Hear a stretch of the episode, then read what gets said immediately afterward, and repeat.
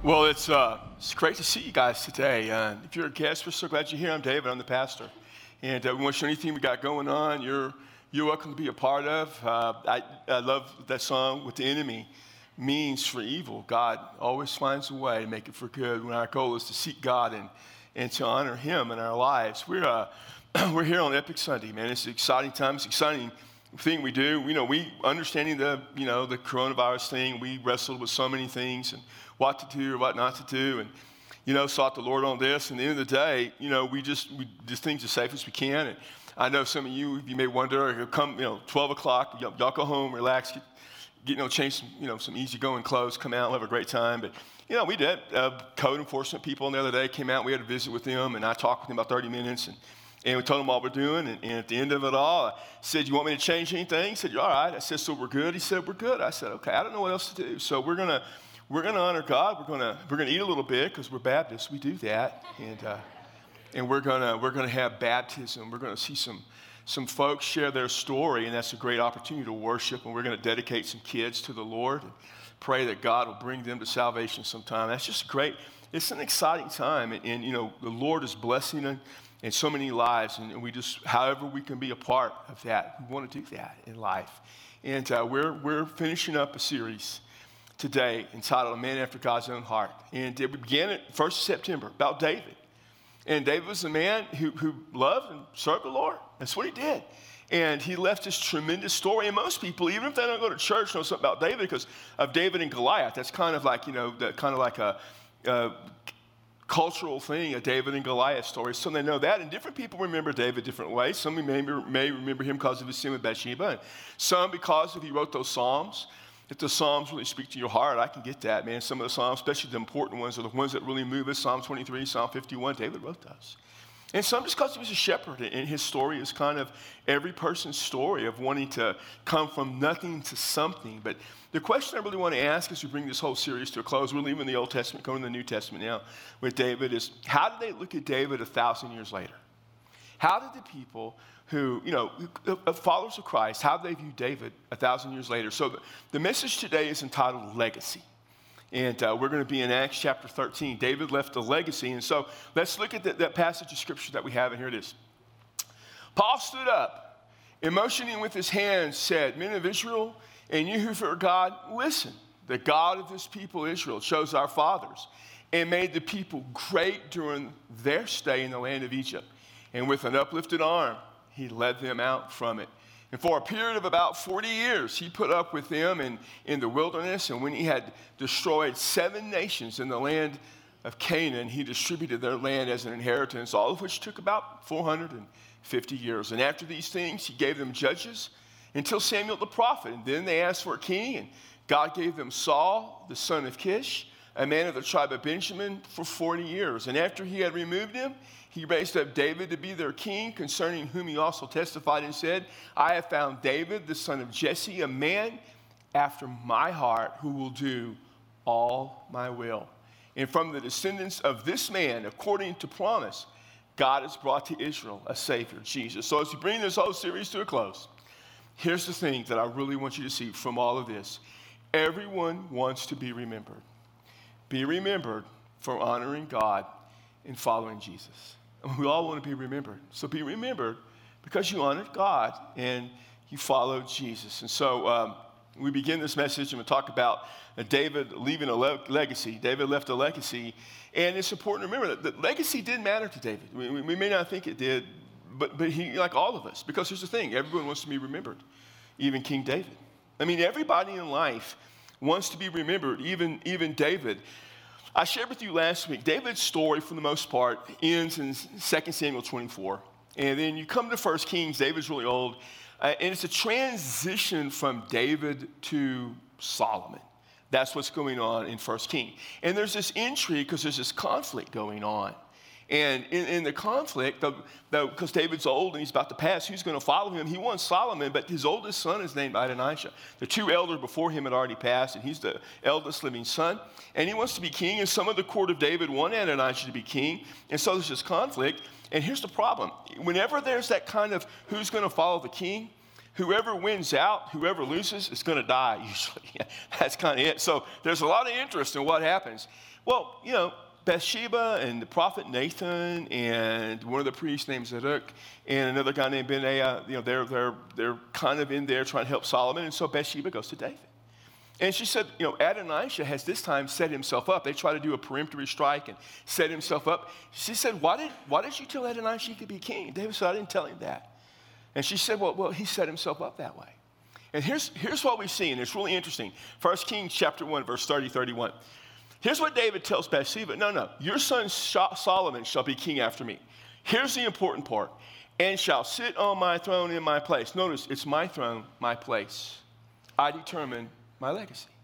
Then she replied to him, May my Lord King David live forever. Now, she's not saying literally, you know, that you physically live on. What she's saying is this through Solomon, may the memory of David live. You see, like all of us, David, David wants to be remembered. And so we come a thousand years forward, and we're in the book of Acts, chapter 13. Paul is on his first great evangelistic journey. And he and, uh, he and Barnabas, they're in, they're in the area of Asia Minor, what we would call Turkey, in the town of Antioch of Pisidia. There's several Antiochs. This is in Pisidia. And so it's their custom on, on the Sabbath, they're going to go to the synagogue and worship with the Jews. That's what they do.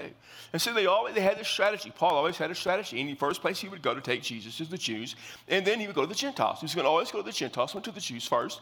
He was Jewish, he did that. and back then, and we don't do this today, fortunately, back then when some visiting preacher showed up, you would always ask him, hey, you want to say something? We don't, we don't ask people if they want to say something. We don't, we don't, we, we're on a time constraint. Most preachers are way long winded, and, and that's not going to happen. So he got up and he began talking about Jesus, but he started with the history of Israel.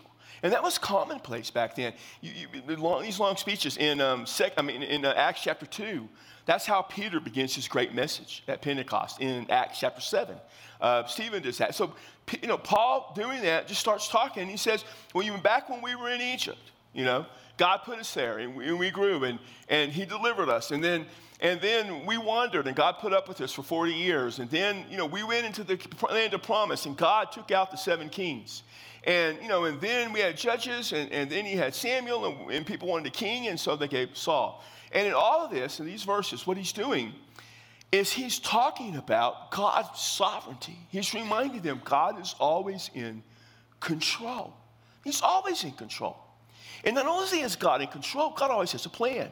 Through the history of Israel, they would all say, well, yeah, God is sovereign. He's in control. Yeah, God has a plan. They would agree to that.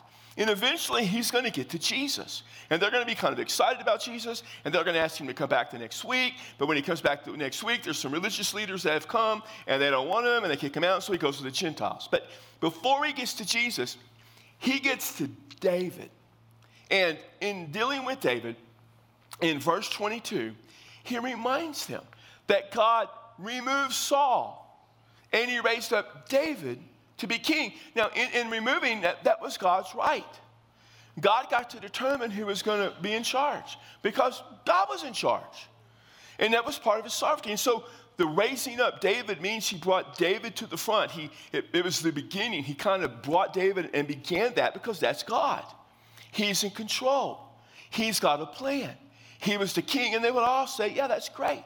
And then he even talks about David this way He said, concerning this man, David, who God gave testimony or testified about. The word testimony in the Greek language is the word which get our term martyr from. It means to testify or witness.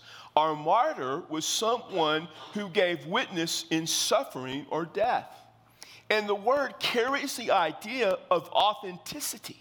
Because if you were going to die for something, it must be authentic in your life.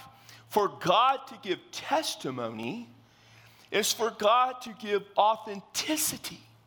So, Paul said God gave authenticity to something about David. And he's, he's going to quote Psalms 89 and then 1 Samuel chapter 13. In Psalms 89, he reminds them that God chose David to be king. He's taken that from Psalm. And then he said, because he, had a, he was a man after my own heart who would do my will. So he goes over to 1 Samuel 13. Now, the thing about 1 Samuel 13, and we talked about this, you know, when I began uh, the series, this was the second message I think we dealt with this, is that David's not even mentioned. Saul is king.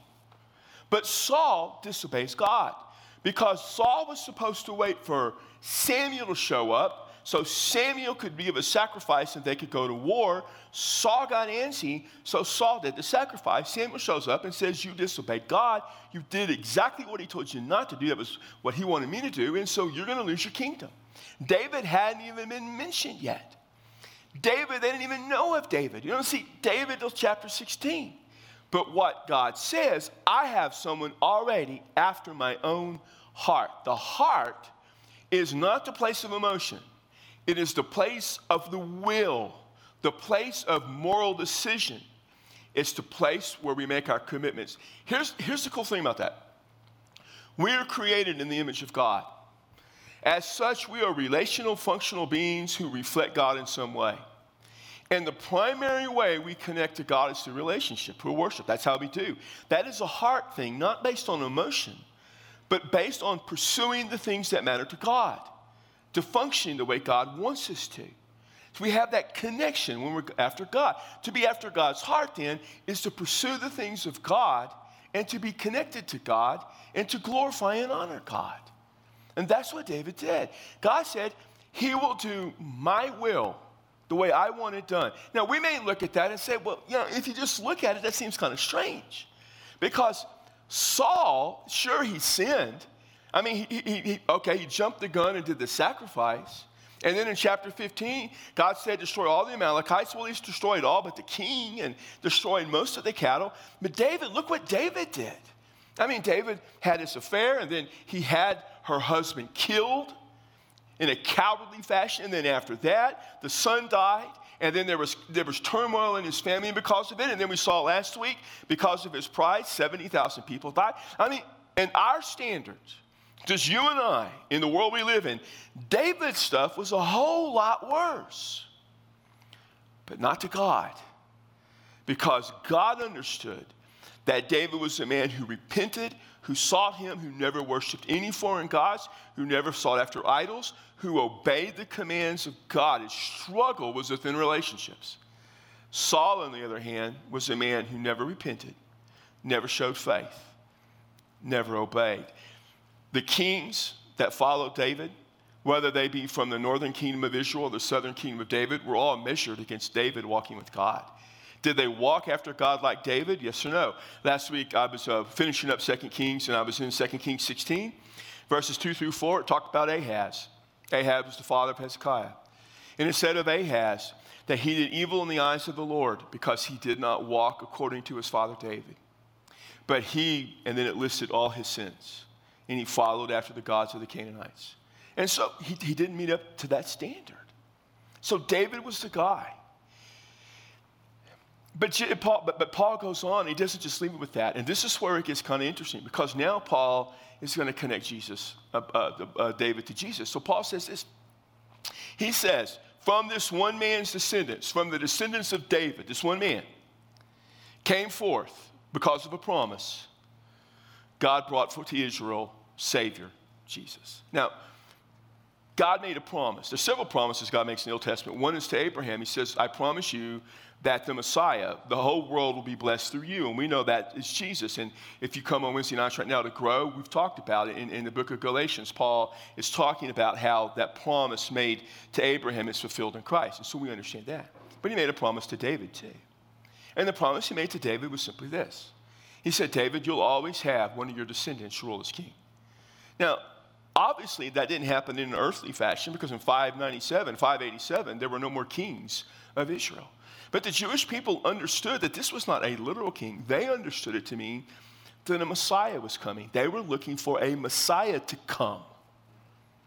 So when Paul would talk to the Jewish people about a promise being fulfilled through the sentence of David, it would get their attention. And they would know Messiah. And he said who it was. It was Jesus. Jesus, the Savior. The word Savior comes from a word that means the one who delivers. It speaks of someone who might be out at sea and be shipwrecked. and trying to find somewhere to survive. They would be holding on to a plank, but eventually they were going to die. They would get hypothermia and freeze, or they would drown, or something might eat them along the way. But they were going to die unless someone would deliver them. Jesus is the one who delivers us, not physically per se, but he delivers us from our separation from God. And what Paul said is that is connected to David. The promise made to David is because David was a man after God's own heart, becomes Jesus. So here's the thing about David as we look at his legacy. The reason David, reason we, we look at him and we hold him up and remember him is because David worshiped, honored, and obeyed God. That's what he did. I mean, that was David. He, I said it from the beginning a man after God's own heart. He worshiped, honored, and obeyed God. And that, that's who he was. But it wasn't just that that made him his legacy. We have to realize that the ultimate legacy of David is Jesus. That's how it looks at it from the New Testament perspective. Jesus is really the legacy of David. I shared with you last week when you come to Matthew and you open it up, it says, very first verse in the New Testament, the genealogy of Jesus the Messiah, the son of David, the son of Abraham. When you read through Matthew, a very Hebrew gospel, Matthew constantly talks about Jesus being the son of David, the son of David. He was the title of the Messiah when he comes into the holy city, Jerusalem, on uh, Palm Sunday, week before Easter, the people cry out, Hosanna to the Son of David. David's legacy is tied to Jesus. So here's the thing legacy is always connected to Jesus. For a believer, for a person of faith, our legacy should always be connected to Jesus in the Old Testament. Remember when we started this whole series? And one of the things I said is if you struggle with the Old Testament, if it's kind of new to you, if you're a new Christian, a new believer, the Old Testament really focuses. God reveals himself through the lives of three men Abraham, Moses, and David. In the New Testament, we're reminded that the promise made to Abraham was through Jesus, that the followers of Jesus, Jesus says this, Paul says this, Hebrews says this, that the children of Abraham are the followers of Jesus. That's who the children of Abraham, that's the promise. Moses. Moses brought the law. Moses, you know, and he was the one of the lawgiver, and we're told constantly in the New Testament, time and time again, that Jesus fulfilled all of the law of Moses. Sometimes we're even told that the law of Moses was a prophetic utterance looking to Jesus. On the Mount of Transfiguration, who was it with Jesus, Elijah, and Moses? And then you hear come to David, who is known because of Jesus' legacy is always connected to Jesus. So I want to talk to you now about leaving a legacy. I, uh, I find myself curious and fascinated by cemeteries. I'm at kind of, I studied history in high school and college, and, and so they kind of fascinate me. So I'll go to cemeteries sometimes, just look at the gravestones, see people's stories a little bit, because sometimes they'll say things about their life. And uh, I was a very, uh, when I was 24 years old, I started becoming the pastor of Middle Springs Baptist Church, halfway between Lockhart and Luling. And I thought I knew it all, man. I'd been, a, I've been in ministry five years. I had five years of experience. I thought I knew life. And I went and pastored there, and it was a little church, only about 25. But next to that church was a cemetery, big old cemetery. And I go out to that cemetery, and sometimes I, I practice my sermon out there for two reasons. One, there was a lot more people. And two, they would respond uh, a whole lot better in the cemetery than the church. see, but what you see in cemeteries is how people are remembered. Remember, everybody, everybody wants to be remembered, right? And we all, we all have that idea. I am told that I am in the legacy stage of my life. That's what, that's what sociologists and others say. And I think that means I'm just getting old. I'm in the legacy stage of life. Some of you, well, not here, but in the other servers, they're way past the legacy stage of life. And, you know, we're, we're legacy people, you know, we're usually in our 50s, empty nesters, and we're still working, but we're thinking about what kind of world we're going to leave behind how we're going to be remembered. You know, sometimes I do think about that. And I think about legacy, and then you know, I was thinking about this, you know, how to work this and putting the sermon together. And then Friday, um, an icon of my, uh, my high school and college days died. Jerry Jeff Walker died. And when you grew up in Texas in the 70s and 80s, um, you listen by primarily listen to two music, kinds of music. You listen to rock and roll, and uh, you listen to uh, outlaw country.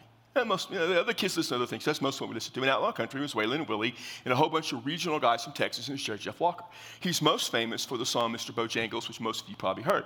And so, you know, it's kind of sad. You're reflecting, you know, and you're communicating with friends about songs that you liked and, and the things, the memories. And as you begin reading, you realize, in, in, in reading obituaries and things about Jerry Jeff, there's no mention of God, no mention of faith, no mention of Jesus. His legacy is nothing but his music. In a thousand years from now, nobody will remember.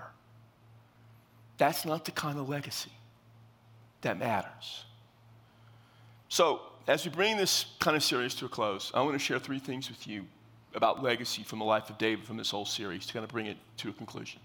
Three things that really should strike you about this man and his life. The first is this have a passion to honor God. David was a man after God's own heart. Have a passion to honor God. We began the series with Goliath, and David saw that big old giant and taunting the people, the army of Israel, and then taunting the God of Israel, and said, How long are you going to put up with this guy taunting the Lord? And he fought Goliath for the honor of God was his passion. Twice, we are told in the New Testament on two different occasions, Jesus drove the money changers out of the temple because of his zeal, his passion for the house of the Lord. The most famous verse in the New Testament tells us the passion of God when it says, God so loved the world. If God has that kind of passion for us, shouldn't we have that kind of passion to honor God? Every day needs to be a day when you think up and how do you honor God? You know, we're thinking about uh, having Epic Sunday. And so, listen, there, there are a lot of issues involved with that. I, I get it. Of all people, I get it. And, and, and every time, you know, I would just so here's the thing I say, I ask, God, are we going to honor you through this? That's what I got to, God, at the end of the day, you've got to show me, are we going to honor you through this? Because we're not going to honor you, nothing else matters. And I think as we go through our lives and the decisions we make, the questions we have to know is, am I going to honor you today? That really is what matters. I mean, every day, am I going to honor you? And as the older I get, listen, one thing I know, I don't have as many days as I used to. That's why I'm in the legacy stage and the days are getting short. It also means like things like meals are getting, I don't have as many meals left. That's why I, am at a point where if you cook something, I'm gonna cook something I don't want, I don't eat it because I don't want the last thing I eat, you know, if I die, my autopsy to be cauliflower or something like that. Kale, you know those things. Hey, but what I want every day Am I going to honor you, God? You ask yourself every day, God, am I honoring you in my life today? Is my passion today, God, going to be to honor you? Second thing I'm going to share with you is this don't let sin define your life and your legacy. Nobody sinned like David. His did. I, know, it's common, you know, once, you common, but occasionally people come and they'll, and they'll say, I don't see how God can forgive me. And, and I understand that. And, know, I try to help him work through it. But here's, I know, here's what I know if God can forgive David, if God can forgive Paul, I've never met anybody who did what those guys did. I mean, think about uh, David. I mean, David, I know there's some pretty evil people, and I, and I get that, but I mean, just the people that we come in contact with, David, David cowardly had a man killed. We saw last week, David was responsible for the death of 70,000 innocent people because of his pride. I mean, who among us has that on their shoulders? Paul sought to wipe out an entire religion, the Christian faith. He was trying to kill as many Christians as he could before God got a hold of him. Repentance is a wonderful gift that God gives us the ability to come to Him and turn away from our sins and find forgiveness. It doesn't mean, like I said a few weeks ago, that all the consequences goes away. Sin is cruel. The cruelty of sin may linger. but the guilt will go away. In your life, there is no sin so great that it can destroy your life and legacy if you will but ask for forgiveness from the Father through the Son. And you can do that. Just like David did when he repented. All of us can repent. Have a passion to honor God. Don't let sin define your life and legacy. And the third thing is this make sure your legacy is Jesus. At the end of the day, that's what it is. He came up to the fishermen and he said, Follow me, and I'll make you fishers of men. Said, You come follow me, and your legacy will be with me. He, he told the apostles, Go make disciples of all the world. I'll be with you every step of the way. Before he ascended in Acts, he said, the Holy Spirit's going to come upon you. You will be my witnesses. And here's where you're going to be my witness in Jerusalem, Judea, Samaria, and the world. He always leaves his father, followers the opportunity to be remembered if we will but follow him. And that's it. It's not about doing it our way. It's not about me trying to figure out, you know, how, how am I going to get this done? What, it's not even up to me. It's just me following Jesus where Jesus leads me. And then whatever else happens, happens. I've got no control over that. You know, I, I, I don't. I, what other churches do, it's not. I have no control over that. It's not my problem. What you do in your life, I have no control over that. That's not. That's not my issue. All I, all I can do is just deal with me. And me wants to follow Jesus. I fail sometimes. I mess up a lot. But all you really want to do is follow Jesus. And how people remember you, that's important, but how what Jesus thinks of me is more important. I want my legacy to be connected to Jesus because Jesus, in the end, is all that matters. What else do I care about? So when I die and they do my funeral, I don't know. I don't know who's going to do it. Hopefully, I'll outlive all our other pastors, and I won't be any of them. I don't have any confidence in them, you know. But whoever, whoever, whoever leads it, does it. What they say isn't what matters. What matters is whether God will say, "I was a man after His heart." So here's the thing: how we are remembered is the legacy we leave behind. That's true. So just go ahead and do this. Be remembered for honoring God and following Jesus. At the end of the day, if people will just say about you, yeah, they honor God, and yeah, you follow Jesus, isn't that really enough? Do you need anything more than that? Than for the person who stands and talks about your life when it's over to simply say, You honored God, you followed Jesus, nothing else matters. So I began this series with the message about Goliath entitled The Legend Begins. Beginning of a legend. And in that sermon, I said this that killing Goliath didn't make David a legend. What made him a legend was he honored God and showed that honor all his life by his faith in God. For us, it is honoring God and following God through faith in Jesus. And in the end, it's the only way we need to be remembered. So I ask you have you trusted Christ to be your Savior? Have you given your life to follow Jesus? Because ultimately, you can't honor God if you don't follow Jesus. If you've never trusted Christ to be your Savior, then the most important thing about our invitation is to invite you to give Jesus your life. At Epic Sunday, we're going to baptize. And we're going to baptize people who gave their life to Christ. And we're going to kind of tell their story when we do it. Everybody's life is a journey, every journey is different. But your journey brings you to Jesus. You trust Jesus.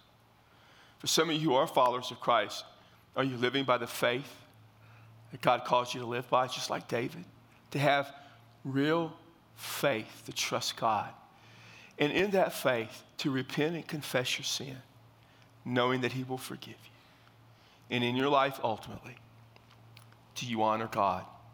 If you do nothing else today, if you will simply make the commitment that every day you're going to get up and you're going to ask God to show you how to honor Him, this would have been a good day for you. Listen, I don't know what it is you need to do, but this is what I know.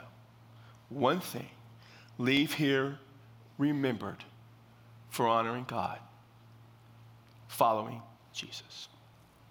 So, Lord, story of David is, is an unbelievable journey. And his life is an example so much that is good and so much that is sinful. But when it's over, the one thing we can see from David is he loves you, he worships you, he obeyed you, and he honored you. And from, G, and from, and from David came Jesus. And now, Father, his legacy is Christ. Let our legacy be Christ as well. From trusting him completely, this is how we will honor you. And so we ask God, in the name of Christ, by the power of the Holy Spirit, let us be remembered for Jesus. In whose name we pray. Amen. Would you stand? You come. We'll be here.